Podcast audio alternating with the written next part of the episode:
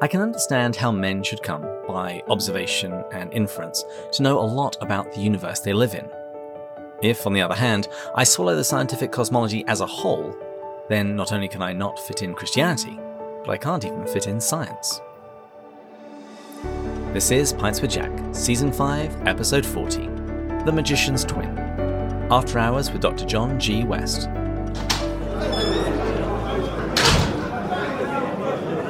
Good morning, everyone. Pints with Jack is your favourite weekly C.S. Lewis podcast where Andrew, Matt, and I break down and discuss the works of C.S. Lewis. And this season we've been talking about love, and we worked our way through Lewis's book, The Four Loves.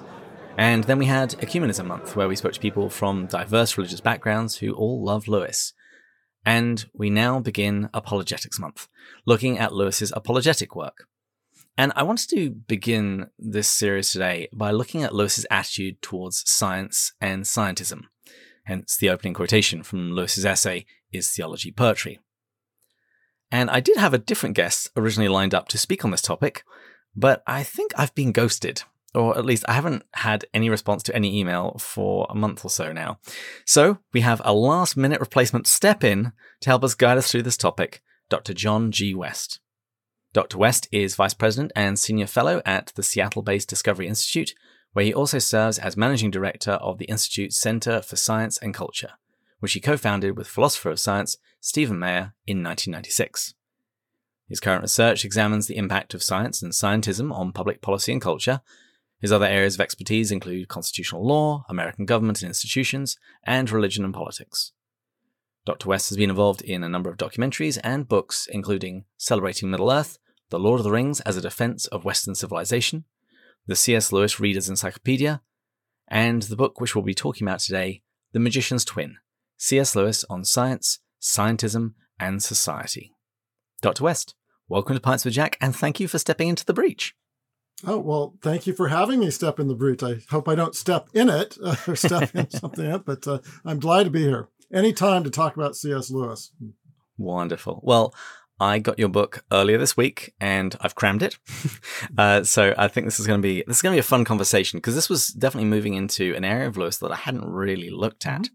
Uh, I am tempted to ask you how the weather is in Seattle, but having lived there for two years myself, I know that the answer is naturally cloudy with a touch of rain. Actually, it's beautiful right now. It was raining earlier. I don't it believe was raining you. earlier, but right now it's sunny. You could even see natural. Well, anyway, if you people were watching on video, they could see it's actually sunny. Hmm, I, I think it's a lie, but okay, I'll, I'll, I'll, let, I'll let you live in your delusion.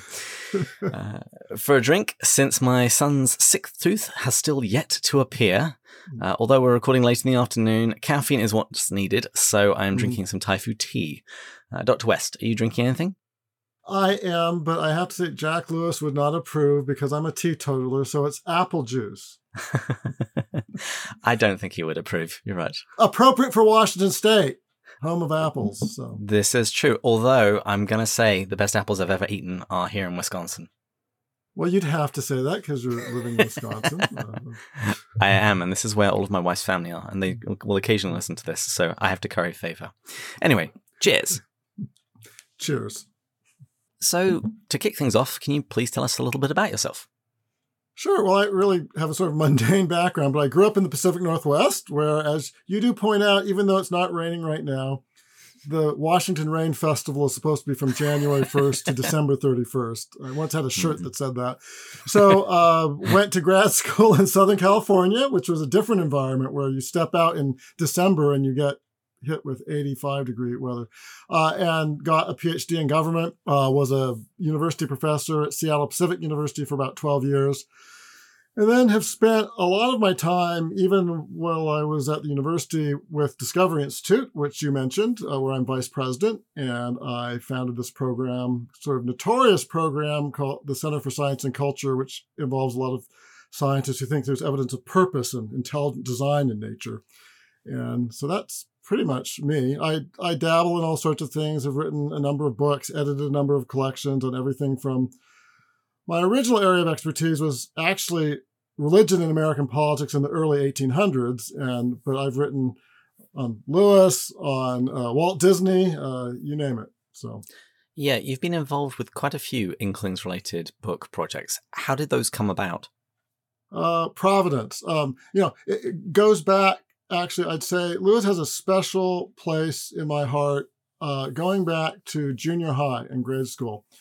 In junior high, for those of people who've read Lewis and they've read the Chronicles of Narnia, think of the Silver Chair and Experiment House.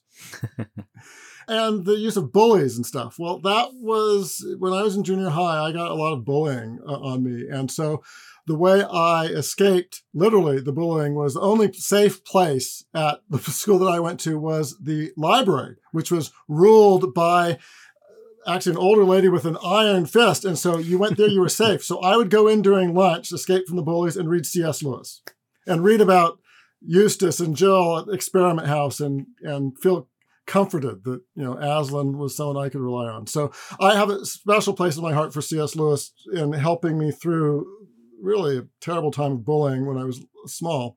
But then, you know, I just I read everything, you know, that I could get my hands on that he wrote. So he was a great intellectual, you know, spiritual influence on me.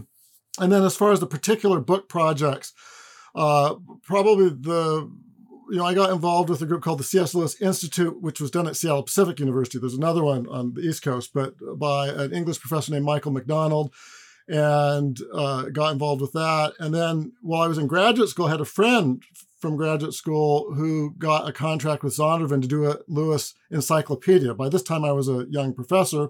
And so then I co edited with him the C.S. Lewis Reader's Encyclopedia uh, with Zondervan. And then when I did more stuff with uh, with Discovery Institute, I, I, was always interested. Lewis actually got me interested in scientific reductionism and scientific materialism and its impact on society. And so when I had the chance in the early 2010s to do a book, edit a book, The Magician's Twin, uh, on Lewis and scientism, I just jumped at the chance. Mm. And for the rest of this month, we're going to be looking at the various arguments that Lewis puts forward for theism mm. and for Christianity. But I really thought that we should begin with science because you can't ever have a conversation with a skeptic about religion without science mm. being brought up. And so I thought digging a little bit deeper into Lewis's thought about science would, would be a really good way of kicking off this series. Mm. But before we get too deep into the weeds, we should probably define our terms a little bit. We just finished The Four Loves, and in that he says it's far easier to praise or dispraise than to define and describe. So, what do we mean by science and scientism, and what's the difference between the two?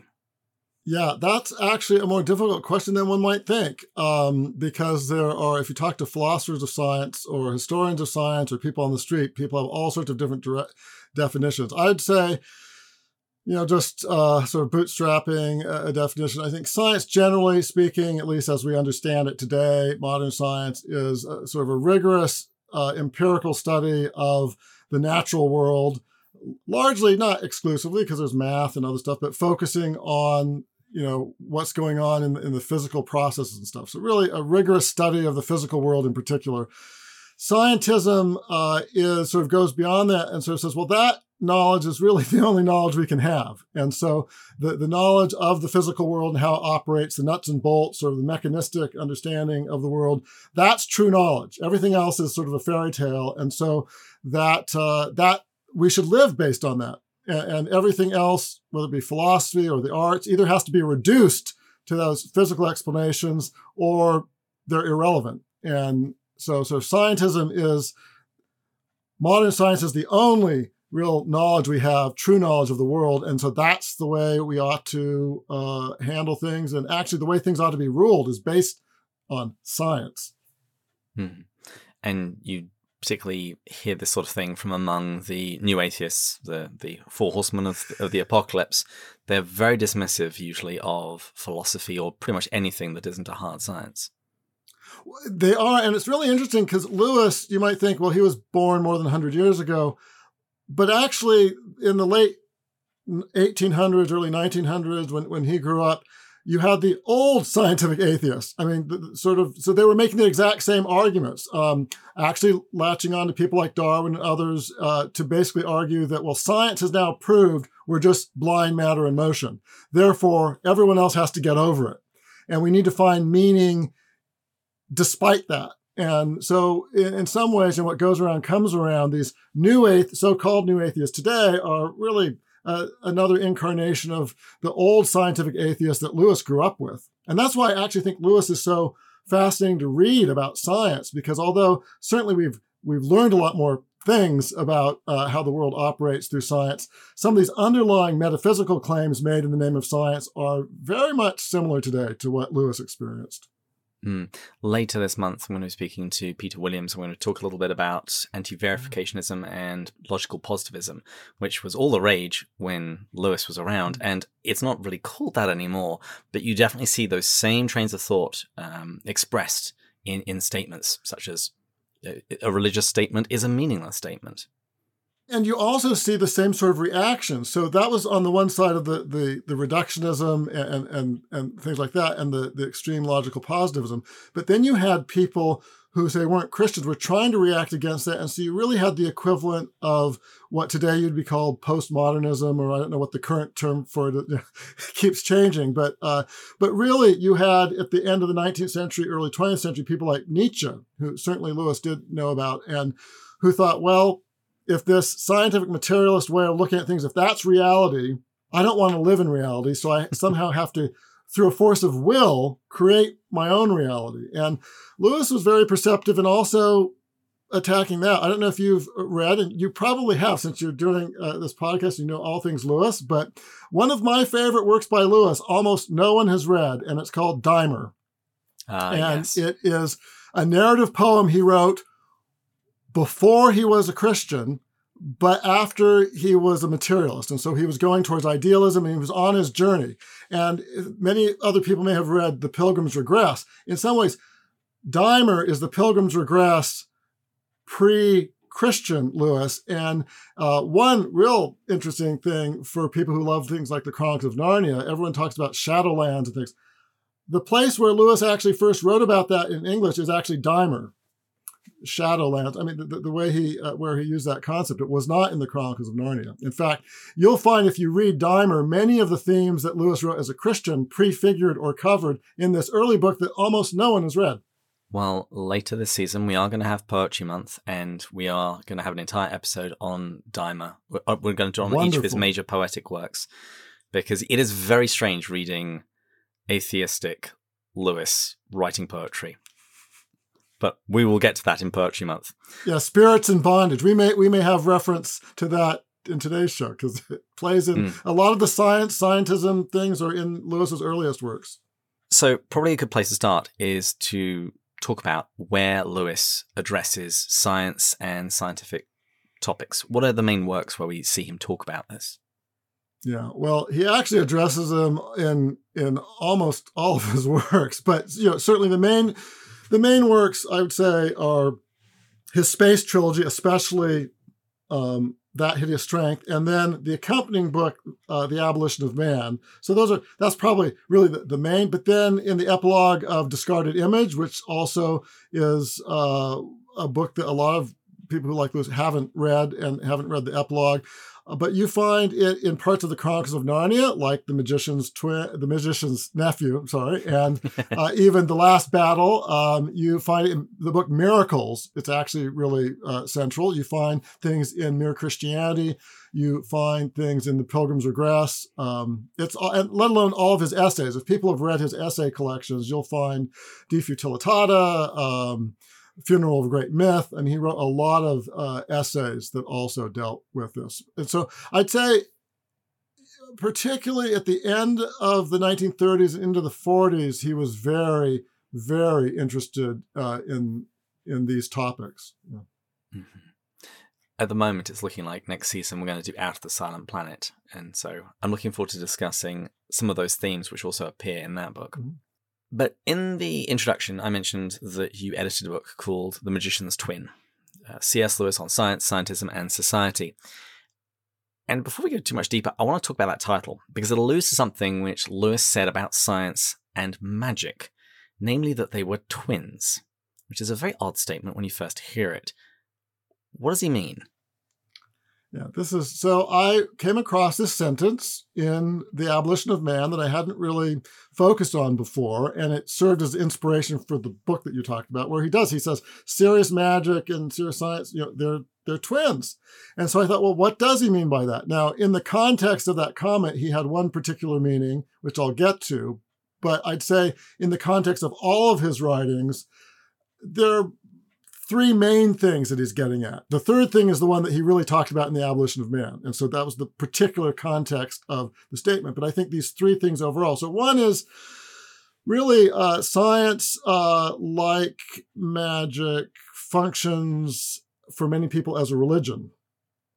And uh, that is, I mean, you see that today with the, the, the new atheists uh, and many people who, who really do make this sort of atheistic. In fact, there's even, well, who is the guy? Um, the guy that, that was actually a uh, former, I think, uh, minister who is sort of now is a minister of evolution and he, and he has a book thank god for evolution he doesn't actually believe in god but he thinks this, we're in this evolving uh, unguided uh, universe where it's just matter but he thinks that you can create cosmic rosary beads and all i mean basically mimics everything about religion in order to but but but he's actually a scientific atheist and so lewis encountered people like that and and people like hg wells uh, at the time that he uh, wrote who really painted this picture of reality that, well, I'd say in H.G. Wells' view, deprived you of meaning. But anyway, it, it was this almost mythic creation or anti-creation story of this blind uh, being in this blind unguided universe and this was people's worldview. And so i think so on the one hand science is like religion because for some people not everyone but for some people they turn it into a religion and and for them it excludes it, which is really ironic. And Lewis would have said it's ironic because, of course, the beginnings of modern science actually were out of a Judeo-Christian framework, uh, as Lewis himself writes about uh, in uh, Mere Christianity elsewhere. It's because people thought that you would have laws of nature and, and ex, uh, expect regularities. But so science is religion. Science, uh, actually, Lewis thought, and this is going to seem counterintuitive to a lot of people, but that science actually produced a type of credulity or a, a type of, type of uh, you know, where you're not skeptical, actually, because if as long as someone says science says so, then our critical faculty check out the door. And he actually told an interesting story. Many people know that during World War II, he was enlisted in various things. He did broadcast talks that became Mere Christianity. Another thing he did was he went on tour to Royal Air Force camps to give I think they were hoping give some inspirational talks to these uh, to these people, courageous men who were, in, in many sense, were not coming back. I mean, they were going out on bombing tours and not coming back. But one of the things he wrote about that he learned from that was that for the average Englishman at the time, many of them, their faith in religion was really a faith in science. you know, that uncritical, that if someone says something in the name of science, well, they just believe it. So they check their critical faculties at the door. And I think where he saw this sort of become almost absurd was in, say, the works of someone like Sigmund Freud, which he skewers. He, he actually respected Freud and, and actually uh, was interested in him, especially before he was a Christian. But uh, you see in his book, The Pilgrim's Regress, there's one particular scene where the pilgrim ends up being uh, put in a jail, basically, of his own imagination. And it's really the jail of sort of reductionism, uh, Freudian and other kinds of reductionism, where you look at other people, and the reason why it's, it's so scary is you look at them and you don't actually see them. You see through them into their inner organs and blood cells and, and diseased organs, and it's just horrifying. It's a nightmare because you're not really seeing humans who they are. You're seeing just their their material pieces. And this is sort of the, the danger of materialistic reductionism, but it's sold in the name of science. So people believe it. And so again, that's another way that science is sort of like some forms of religion where it's just based on this blind faith. Once people hear science says it, then I just accept it. But then the last way, which is really the way, the, the last way they're similar, science and um, religion can be similar, is uh, what Lewis is really talking about, science and magic is, is, really similar, is what Lewis is talking about in The Abolition of Man. And that is science or applied science or technology as a quest for power. You know, Lewis did distinguish between there's science trying to get knowledge of the world, and then there's science taking that knowledge and trying to apply it to remake the world. And he was he was not anti-science at all. Uh, he was very skeptical about some claims made in the name of science, and he was very skeptical about the use of science to remake the world uh, when you weren't paying attention to, say, the standards of morality or or transcendent truths, and, and you were just trying to reshape the world into your own thing. And so that last area of what Lewis sometimes called technocracy, sometimes actually called scientocracy, which I think is in a way even a better term, of taking what you learn from science and not just claiming it's the only way things you know true about the world, but that because that's true, the only people who have the right to rule are basically scientists or those who claim to be experts. And so the rule of experts in everything, uh, which Lewis really was worried about till the end of his life. And in the 1950s, he wrote a very prescient essay, I would argue, uh, called uh, Willing Slaves of the Welfare State, where he talks about this, this idea that, well, if only science gives us the only knowledge, then only scientists or those speaking in the name of science should rule. That basically you give up everything. on that if, if, you're going to sort of appoint the technocrats to rule with regardless to i mean lewis's point is that there's more out there and that even you know scientists may very well be able to tell you um, how you should do something and and what the impacts of what you're doing are on the natural world but they can't they don't have the right to tell you what's the most valuable thing and how you rank that with other valuable goods he, you know, he thought that was a conversation we all ought to be part of. And someone, you know, from on high just doesn't have the right to say, well, you have to do it because I'm speaking thus saith science. to quote Jurassic Park, they were so busy asking whether they could, they didn't ask if they should. Yes, exactly. Yeah. Okay, so we've got the title of the book now. Uh, can you tell us a little bit about how this came to be? Because you've got essays from a bunch of different people on a bunch of different topics. Well, with my work at Discovery Institute, uh, I'm not a scientist. I'm a social scientist or political scientist. So my interest is on the impact of science on culture. And so there was some debate at the time. People were writing things. I mean, it was, I thought Lewis was a particularly astute observer on this. So I thought it would be helpful to bring together uh, sort of a guide to that and have people reflect on it. And over the years, both through my work on the Lewis Reader's Encyclopedia and other other things. My work with the C.S. Lewis Institute, I had gained a lot of connections with people, and so I thought it would be great to uh, bring together a, a, group for sort of an authoritative volume that explores this area that people have touched on, but not really systematically looked through all the various places that, that Lewis had looked in. And then we got a small grant from a foundation to help support bringing people in because we also did uh, three documentaries tied to uh, the book. And so it was a fun project. Now, we'll talk a little bit more about some of the other topics that you deal with in the book later. Um, but there was one main issue I wanted to talk a little bit about. Because I'd always heard that Tolkien was a creationist, Lewis was an evolutionist, although I'd heard mention that he grew a little bit more critical of Darwin's theory mm-hmm. as he grew older.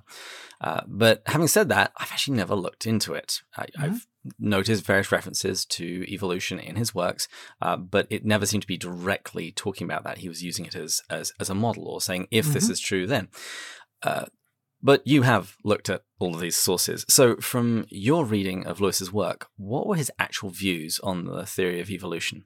Yeah, well, first, I think we need to be clear what are we talking about uh, as evolution, uh, because it uh, that's another of those words that different people mean radically different things by, and you know, from everything just generic change over time to sort of molecules demand undirected process to I mean, it, and everything in between, and so depending on how you define evolution, you could say, well, Lewis was perfectly fine and thought evolution was true and great, or Lewis was a stern critic. And so it really depends on what aspect you're talking about. And so I think for, for me, there are two really big claims of the modern theory of evolution. And of course, I'm compressing, and there are lots of different views, but really flowing from Darwin himself and, and then his best and most articulate followers, really two big claims of the biological theory of evolution. One is that and really the unique claim to Darwin was that that life is largely driven and the history of life is largely driven by uh, a really what you could call a process of accident and necessity. It's uh, I mean he used the term natural selection, acting on these random blind you know, really undesigned variations. Uh, more modern Darwinists would say mutations. Uh, Darwin himself didn't really understand genetics, so he didn't say that. But so one is that life, you and I, uh, the flowers behind me, everything is the product of uh, was developed not through design or purpose, not a teleological uh, process that was somehow, you know, proposed by God or, or, or even a Platonic way of doing it, but was through an accidental process that could have been quite different. And uh, just the historical contingencies brought us what we are. And, and that was natural selection. So that was one key claim. On that claim, Lewis actually was very critical of that claim, and even before he was a Christian. And really, the, the defining moment for him on this that really opened his eyes was when he was in World War One and he was wounded and he was recovering. I think in some sense he he he thought he was fortunate he was wounded because then he got to spend time in the hospital and just read up on books. Well, one of the books that he read was called Creative Evolution uh, by Henri Bergson, who was a French Nobel laureate, uh, French natural philosopher. And on, on the one hand, this book, and we'll get we can get into this later about emergent evolution of things. Uh, and, and, so it, it excited Lewis because he was talking about this life force that was so exciting. But when it came to natural selection and evolution as this accidental process, it was a skewering criticism of saying, you know, you really can't get through this fundamentally unguided process that doesn't even have sort of like a platonic direction. Uh, you know, it can be impersonal, but there needs to be some sort of directionality. You know, just survive, in essence, survival of the fittest of the current variations won't get you very far. It may help improve certain small things, but it's not going to get dramatically new things. And this was all in the book Creative Evolution. And so it opened Lewis's eyes. And so even before he was a Christian, after he read that book, he actually talked in some of his letters and and actually in um, I think a letter to his dad about Darwin and Spencer, Herbert Spencer, but and Darwin building their concept of evolution on on sand basically. So before he was ever a christian he actually thought that natural selection really couldn't explain evolution because it was it was so unguided. So and he and he remained very critical on that. And later in life he actually referred to bergson's critique of of natural selection. And so through the end of his life he ended up getting even more skeptical when he became friends with uh, uh, the member of one of the leaders of what was known as the evolution protest movement in, in England and uh, Bernard Acworth. But so natural selection, Lewis was very, very critical. But then there's common ancestry, the idea that you know everything goes back to one or, or a few original common ancestors, and then basically everything developed from there. Um, on that, Lewis, uh, I think, uh, for much of his life was more accepting, and particularly where it came to human beings, he, as a Christian, did not think that there was anything anti-Christianity to thinking that uh, humans may have evolved from lower primates. That's on a theological level. That doesn't necessarily mean that Lewis bought into it. And in fact, I would argue that the more you read his both his private writings and his later public writings, is he was actually fairly skeptical of human evolution too, especially by the time he, he died. And, and we know this through a variety of things. And so, so for Lewis, if there was a, a common ancestry, you know, he would always affirm that, that Christians could accept that with some caveats. So when it comes to like humans, some of the caveats are well, it couldn't be a Darwinian blind, purposeless process that brought it about. Uh, one, he was actually pretty conventional in, in believing that there was a historic fall of human beings. And so this is a problem. Many, uh, and you know, later we could discuss some of the varieties of theistic evolution, but, but in, in some forms of theistic evolution, you get the denial of a fall. It's basically the idea that humans were evil and sinful to begin with because the evolutionary process is based on selfishness and stuff. And Lewis clearly rejected that. I mean, he said that you, know, you could have an idea of human evolution, but not if you reject the fall. And then there's this thing, well, did he think that humans came from one, you know, original pair, or which sort of the traditional uh, Christian view, or were there many people? Was there a population? And again, I think in like place like Mere Christianity and the problem of pain, uh, especially, he he opened the door that well maybe there, however many first people there were, and so he didn't think that that was where Christians should draw the line between each other. But as far as his particular view, we have a fair amount of evidence that he actually believed in a historical Adam and Eve. There was actually a, a, an academic that he had private dinner with uh, later in life. It was at, I think, at his home, maybe the Kilns, and they were engaging in a, a serious discussion of, well, if you had one person from history that you could meet, who would that be? Lewis's response, which according to this person who was there, they they thought it was serious, was Adam. And then she said, "Oh, well, then that's going to be you mean someone like a Neanderthal." And then he actually poked fun at the person. "Oh, you're an evolutionist, or you're a Darwinian." So I think there's, there's some fair evidence that in his own private views, he was skeptical of the idea that humans came from a population. And then at the end of life, we know from his letters with um, some of the people, particularly like Bernard Acworth, that he he got great fun when the you know when Lewis was alive. One of the most famous fossils showing sort of a missing link between humans and apes was the Piltdown fossil, which later turned out to be a fake, and it was exposed as fake while Lewis was alive, and and he took great verve. I mean, from some of his private letters, he he really enjoyed that, uh, and in fact, you can even sort of find probably his ironic sort of poking fun at that in the last battle, you know, his last Chronicle of Narnia, where he has this ape that is pretending to be sort of uh, uh, very uh, as if he's a human, but he's not really. And I mean, I, you, I, I, think he may well be poking fun to the Piltdown thing, which was contemporaneous with him. So that's kind of a long-winded answer, but I would say that when it comes to just to, to solidify it, when it came to evolution as an unguided process of natural selection, building new things based on these random variations. Lewis was skeptical of that even before he was a Christian. When it comes to common ancestry, Lewis was open to it, wouldn't agree, say, with some Christians today who say, well, if you don't accept uh, human evolution, that, or if you do accept human evolution, you can't be a Christian. Lewis definitely did not agree with that and, and didn't want to draw a line there. Nonetheless, he was somewhat skeptical of some of the claims of common ancestry too, especially as his life went on. Now, if somebody is suspicious of or outright rejects Darwinism, what actually are the other options on the table? Yeah, I mean, there. The the interesting thing is there are a lot of options, not just for Christians, but also for for non Christians. So Darwin was not the first person to actually come up with an idea of that that life evolved.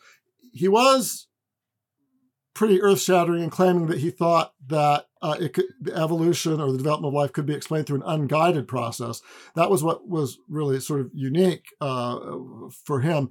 But so on, say, the theistic or Christian side, you certainly have creationism, which can be defined variously. But I think in at least the American context, usually when people use the term creationism, it is uh, either young earth creationism or old earth creationism, but basically I would say taking the Bible and, and really trying to use the Bible to understand specifically what happened in science. So, you know, you have a lot of debates over Genesis 1 and are the days long days or short days and trying to correlate it to the science. So it really is taking that the Bible is going to give us, if it's not a science textbook, it gives us specific directions about science. And I'd say Lewis in that term was definitely not a creationist, but that, and I, am not, I'm not trying to knock that view or, or, or not, uh, but I'm just saying that definitely wasn't where Lewis was coming from. Hmm. Um, and I say you have both young Earth and old Earth creationists, which differ on on some aspects, but they both agree on well, it's the text of the Bible that's going to guide us on how we understand natural history. Um, then you have uh, you know, something that Discovery Institute, where I work at, is identified with uh, intelligent design, which uh, in in some ways, which you could be a creationist and support intelligent design, or or theistic evolutionist and support intelligent design. It sort of goes.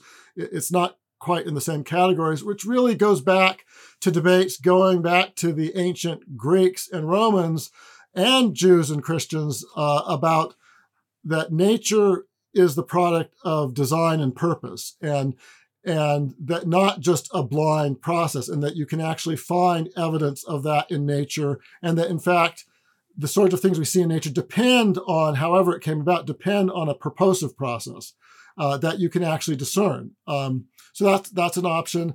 Uh, theistic evolution or evolutionary creation, or I mean, there's a lot of different t- uh, terms used, is an effort to sort of well I say baptize Darwin, and and depending on how you baptize Darwin, uh, in my own personal view, that may make sense or it may not make sense.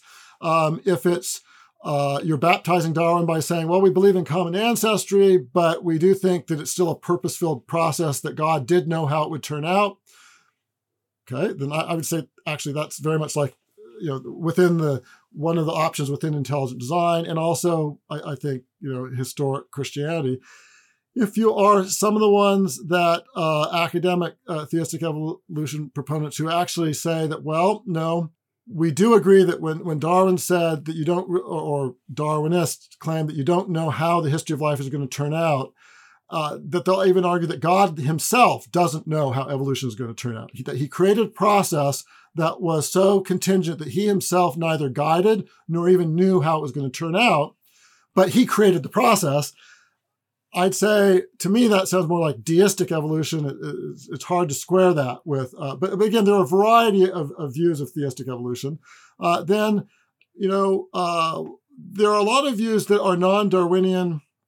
So, so for example, there's a school uh, of biologists who are largely non-theists called structuralists today, and they, the best way I describe them is more like sort of Neoplatonic they might not say this, but they basically think that Darwin was wrong in thinking that an accidental process of you know, random variations acted on by survival of the fittest can get everything we see.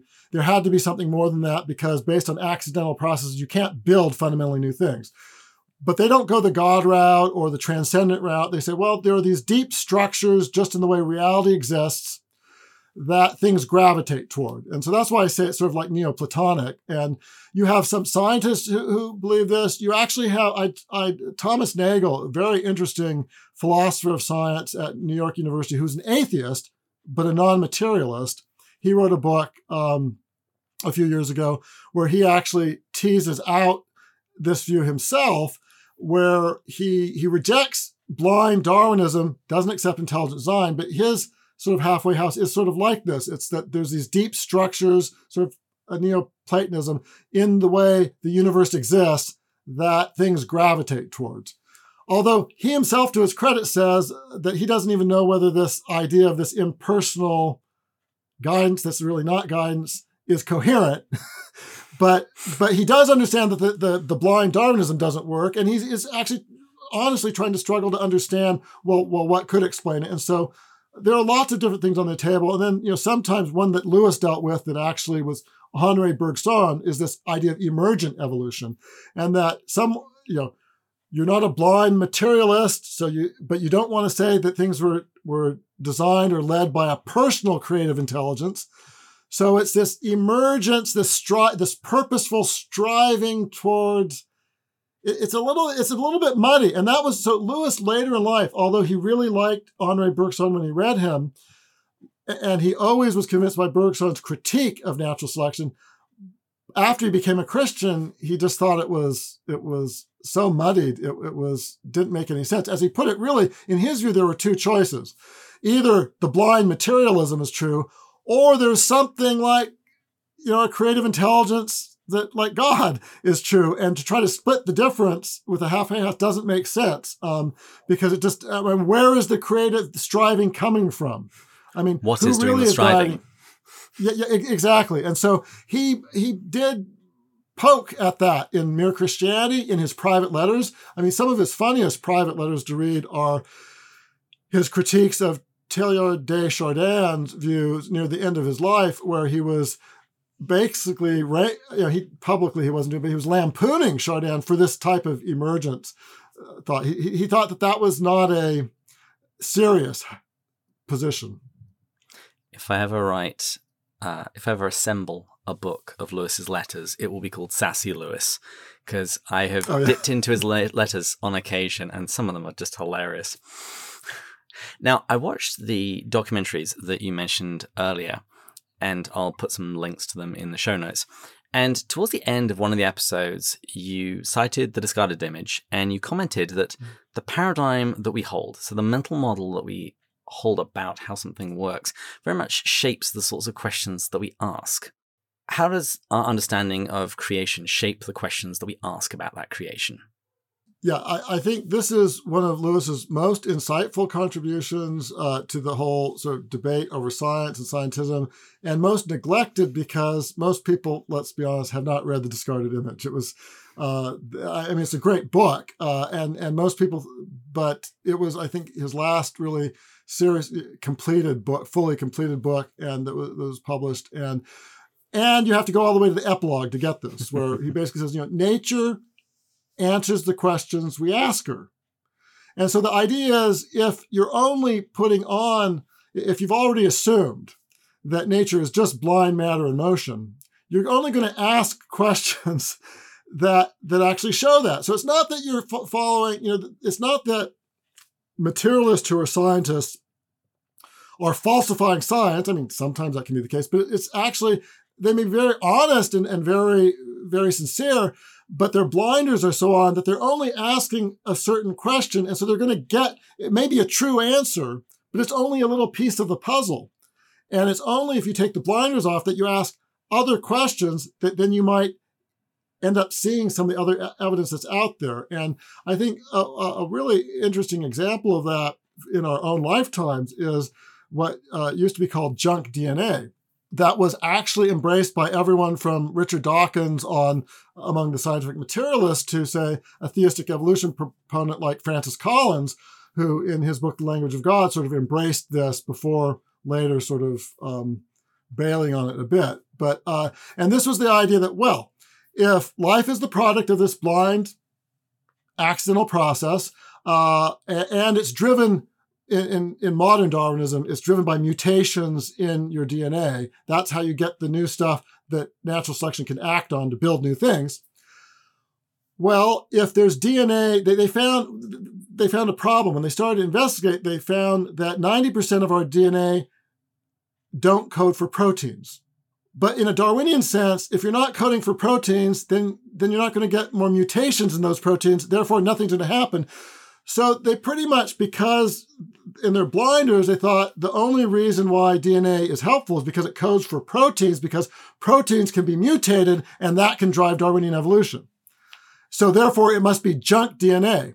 And they justified it in many senses. You know, top scientists for decades justified this claim that, that non-coding protein coding DNA, which was 90% or more of our, uh, of our DNA, is junk well, you know, we should expect that because we have, we're the product of this blind hit or miss uh, evolutionary process. And so we should expect all these things that didn't work over time, just like vestigial organs that don't work now. And they're, they're leftovers of this blind, purposeless process.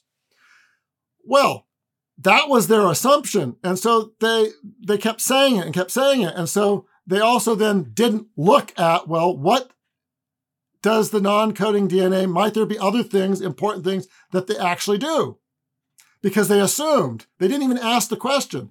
Well, lo and behold, about in the early 2000s, more scientists started to look, well, let's, you know, we have research dollars, let's start looking at the, the non-protein coding DNA. And lo and behold, uh, the junk DNA, which used to be in our own lifetimes the consensus view of science, is no longer the consensus. There, there are still some holdouts who embrace it, but it's no longer the consensus view of science. It's not really the, the biggest mainstream view. And what changed?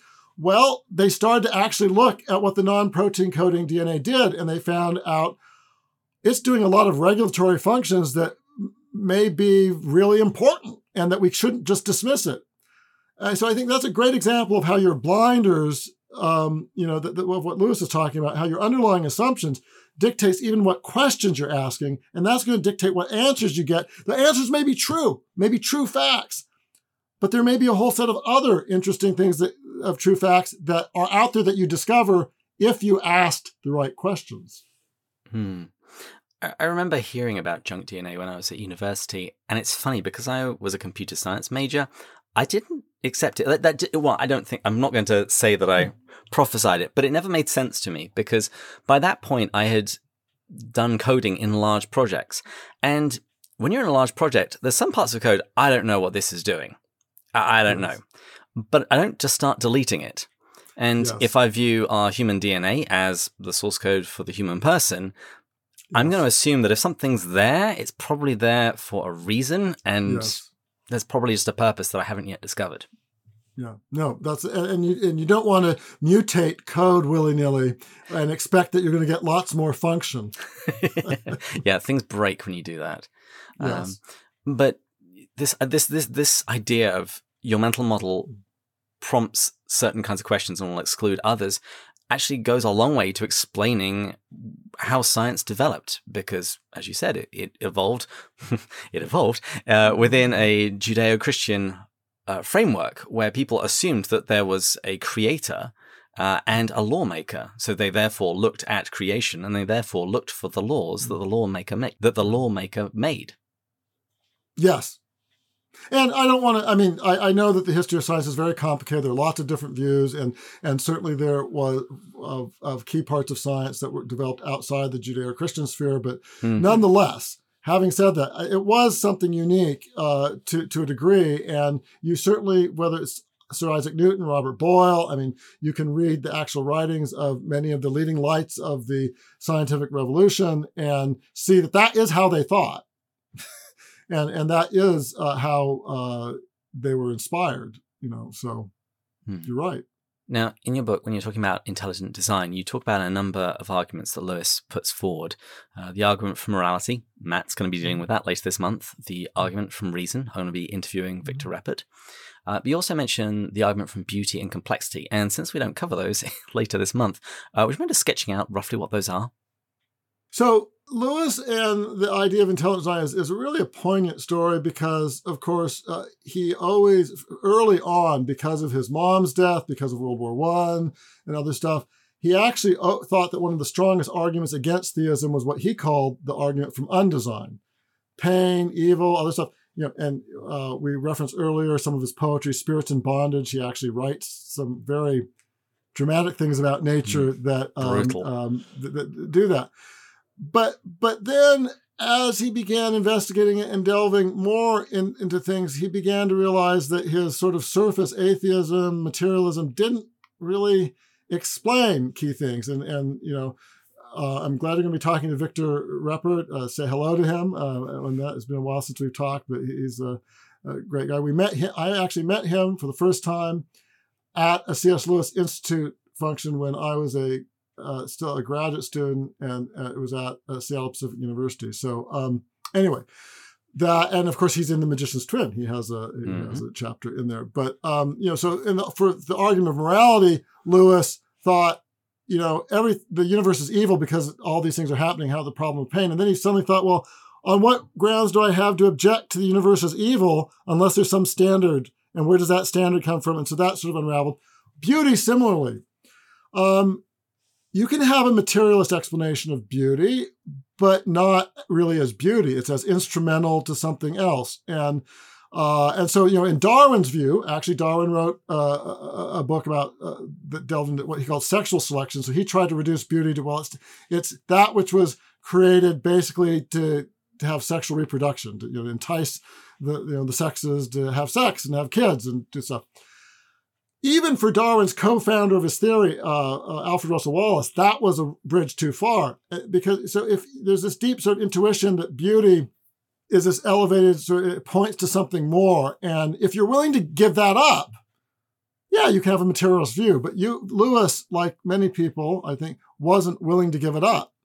And and I'd go even deeper than that. A lot of the materialistic explanations for beauty end up breaking down almost become absurd. They don't really even, uh, and that's why Darwin's compatriot Alfred Russel Wallace ended up actually embracing a view more like intelligent design near the end of his life, and and and disagreed with Darwin on that. And beauty was one of those things that that he wrote about. So so beauty doesn't fit very well in a in a materialist mindset. It does seem to, if you want to preserve it as something real, uh, that you you need something like a design or, or transcendent sense that it points to. Um, and then on complexity, yeah, this is interesting because a lot of people who try to say that Lewis, I mean, there are a few academics out there, Michael Peterson, others who try to say, well, Lewis was would have been anti-intelligent design. Well, to some degree, the, the, the modern debates over intelligent design involving biochemistry and other stuff, I mean, that happened well after Lewis. So who knows how he would have believed it.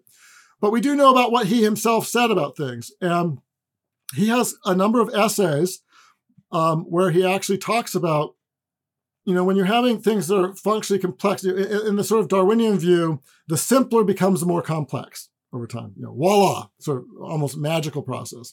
And and they claim to it because we see everywhere around nature, you know, this is happening. You see the the these are examples Lewis used, you know, the acorn becomes the oak tree, for example, or whatever.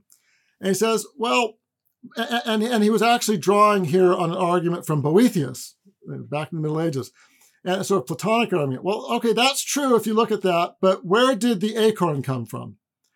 It was dropped from the oak tree. And so he actually says that really, if you really look of what we actually see and observe in both the natural and human world, uh, where you see functional complexity and, and things developing, uh, if you step back in the story, it usually comes from um, something of even greater complexity. And he says even in human reproduction, you know, uh, you know, requires two parents who are fully developed humans. You know, before you get the baby, before you get the embryo that's developing, you, know, you have these fully developed humans, and so uh, from whom it comes from. And so he sort of flipped it on its head and argued that what we actually observe in nature and in history, where we can, is that things come from things that are that ultimately are as at least as complicated as it as they are, if not more. And he just thought that, that this sort of evolutionary thinking that sort of just imagines that these simple things just over time will just naturally they just emerge into more complexity uh, out of simplicity is not what you actually see in nature, in his view. It's rather like looking at the evolution of cars and seeing, oh, look, they get more complicated and advanced. Fine. And he actually used an example on that. that yeah, and he actually explicitly made that in I think it was in Religion and Rocketry, or maybe it was another essay where he actually pointed out, well, people say, well, you have the simple rowboat and then you know a steamship, or or he said, and sometimes people misunderstand this. I had to actually look it up. You you have the um, you know wagons and other stuff, and then you get the rocket.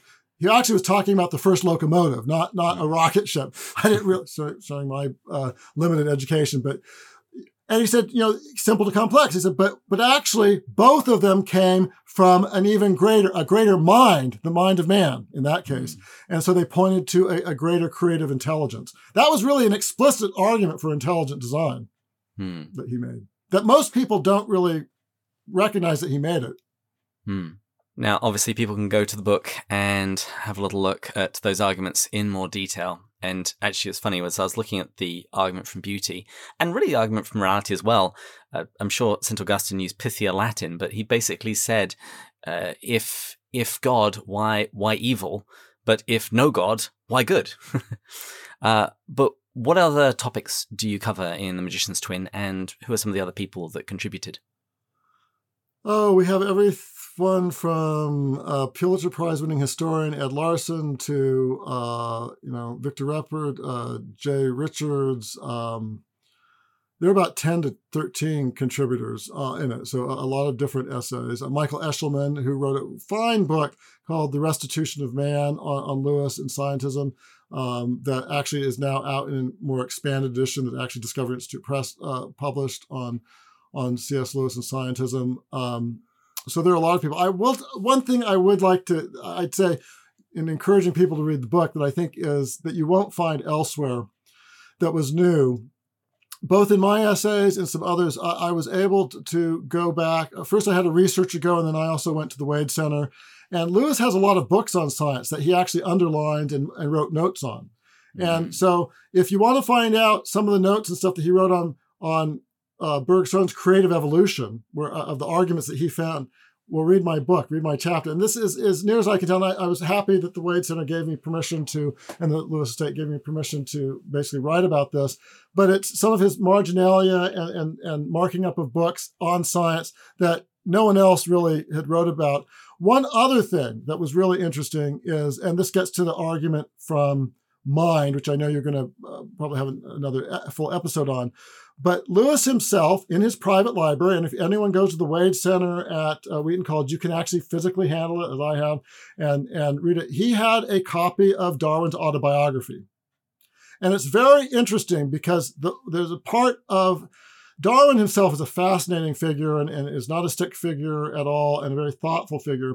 Darwin himself recognized in a couple of his letters, and, and, and, this comes across in his autobiography, that if he really believed that mind was the product of this mindless process that didn't have mind in view, why should he trust the you know the result of his own mind uh, on his own theory?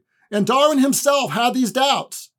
Lewis, that was a key argument that Lewis made, and it goes all the way back to uh, uh, Arthur Balfour, who is best known for the Balfour Declaration, a British uh, prime minister, but was also pretty much a philosopher, thinker in his own right, in a book called Theism and Humanism that Lewis listed as one of the top 10 books that, that influenced his vocation in life. Um, this argument that you can't get mind from a mindless process, and that if, if evolution was just a mindless process, then that would reduce our confidence for even believing in it because it reduced the confidence for our mind.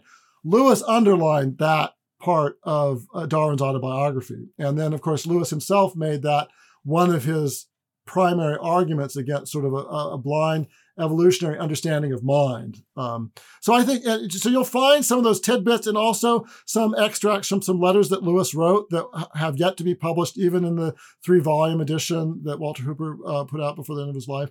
Uh, so you'll find some interesting tidbits you won't find anywhere else. So I'd, I'd encourage people to uh, read the book. And we're going to be having a Patreon event for our Patreon supporters in June where we're going to be doing a virtual tour of the Wade.